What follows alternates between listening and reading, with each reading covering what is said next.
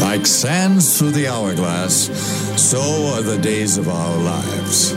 For a few weeks now, an intense drama has been playing out in Parliament, beamed live to your television sets, often till very late at night. It's the inquiry into state capture. Today, Rahima and I will look at some of the main characters in the state capture narrative based on what we know so far. I'm Charlotte Kilbane. And I'm Rahima Essop. And this is the state that we're in. We've spoken about the Gupta brothers and their business associates in previous episodes, but today I'm going to focus on five people Ajay Gupta, Tony Gupta, Dudu Myeni, Jacob Zuma, and a man named Zethembe Khoza, who, if you don't know, is the interim chairperson of Eskom. Why these five? Because they're all linked? Like a spider's web, yes.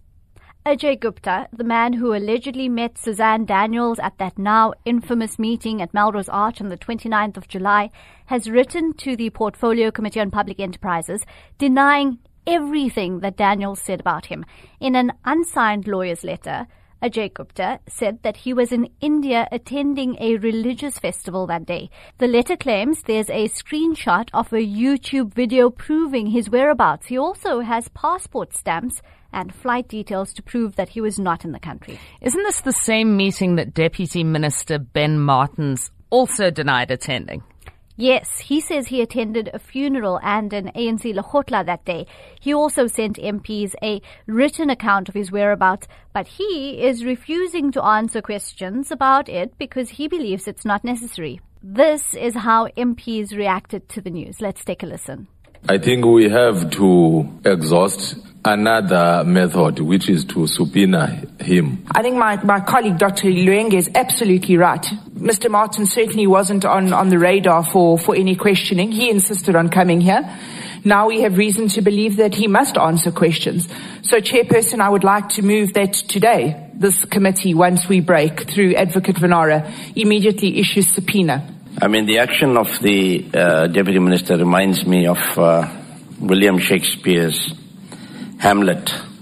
One of the quotations was, uh, the lady doth protest too much, methinks.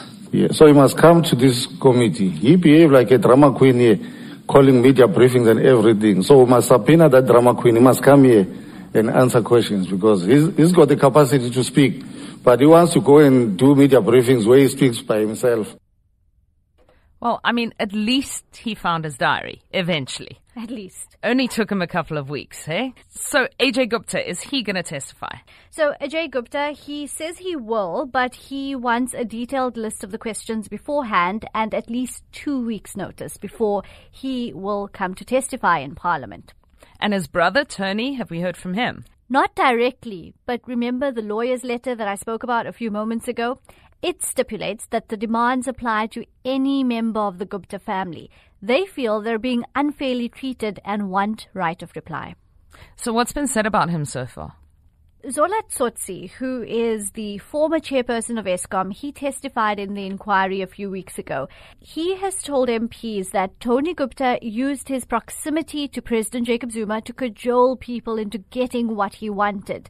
Let's take a listen to what he had to say. The impression he gave me distinctly was that he had a very close relationship with Baba and therefore he felt he could do anything. Um, that's, that I think was, I assumed was the source of his power. Now, Mr. Tsotsi, I'm going to ask you something, and, and, I don't mean in any way to embarrass you, because I understand that you're in an incredibly difficult position here today. But is it fair to say that you were in fact frightened and perhaps intimidated by the Gupta, especially Tony Gupta, and the fact that they were answerable to Ubaba. And in actual fact, you were scared of Ubaba, who, I mean, just so that we have it on record, is the president. Were you intimidated and were you frightened?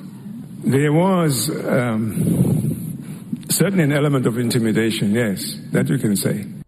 So, I mean, even if Tsotsi is feeling intimidated or was feeling intimidated there, I mean, this guy's dropping bombshells left, right, and center. Because isn't he also the one who dropped the bombshell about being summoned by Dudu Myeni, of all people, to a meeting at the president's home where he was instructed on things he had to do by somebody leading another SOE that had nothing to do with his SOE?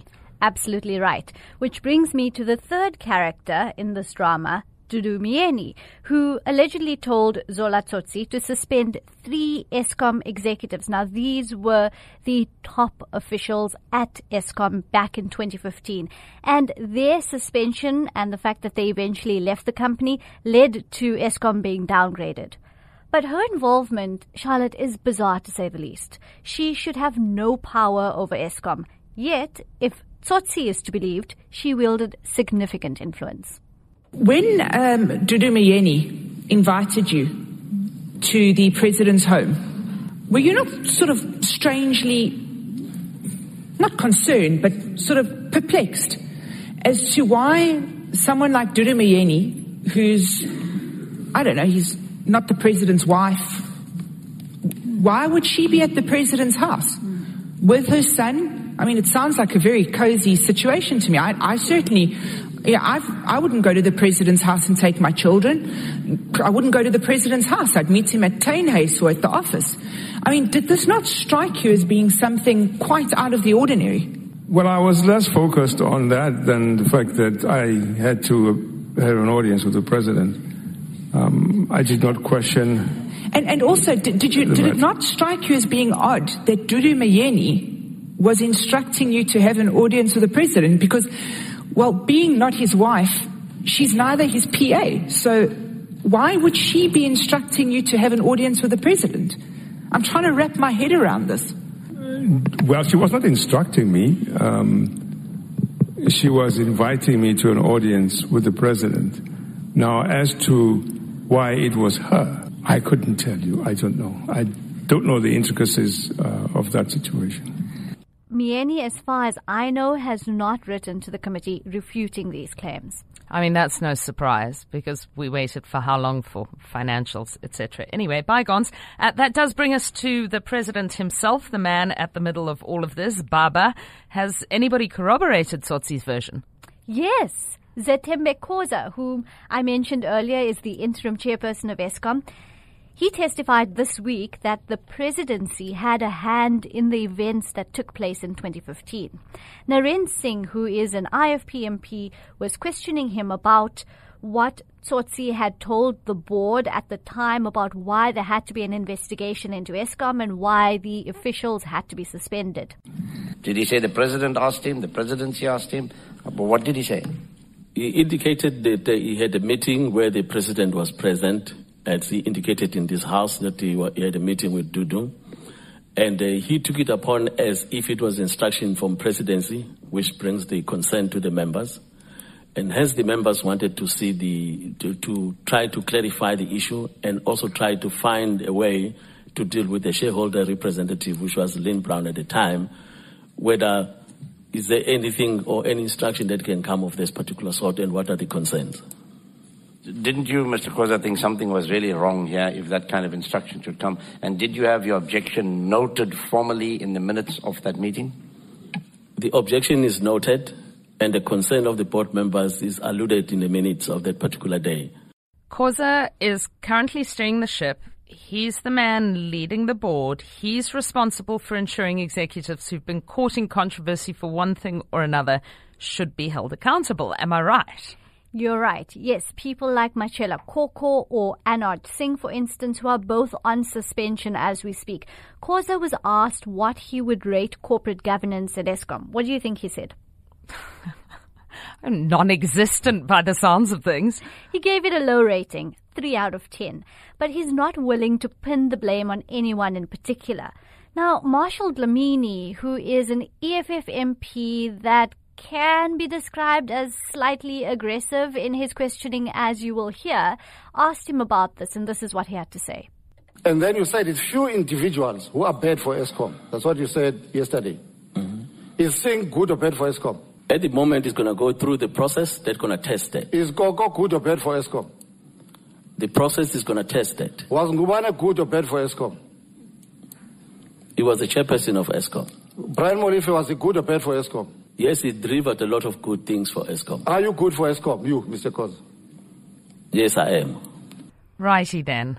So here's here's what I kind of don't understand. So if you look at what's happened with Steinhoff over the past week, this massive crash of Steinhoff, you had a CEO who, under his watch, maybe some stuff happened, and who knows, the story is still unfolding. Stuff happened that wasn't that great. He's the CEO. He resigns because that's what CEOs do. When you're in corporate leadership, if things mess up under your stewardship, you resign, you step down, you go and walk in the wilderness, whatever.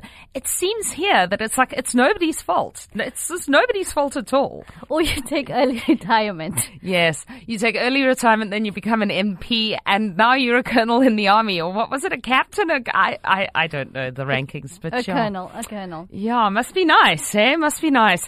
So I, w- this presumably will resume. I think they've they've br- uh, broken for Christmas now, haven't they? Or at least they've broken for the elective conference and then for Christmas. Yes, it's um, it's time for the festive break. They will reconvene next year. I'm guessing in early January. Now, this portfolio committee has a lot on its agenda aside from the inquiry, and they will want to get through all of that.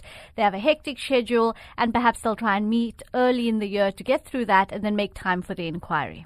One way or another, they'll be doing this with an ANC that looks pretty different because the ANC will have a new president. Who knows? Maybe even the country will have a new president by then, but maybe not. Well, some people will say that depending on the outcome of the elective conference, there might not be an inquiry. Hmm. Yes, we'll have to wait and see, uh, but we will be watching this, and uh, Rahima's going to go away and maybe have a break if she's lucky in between elective conference and uh, the new year and the new parliamentary term. And we'll be back in the new year uh, with more on this inquiry as it resumes.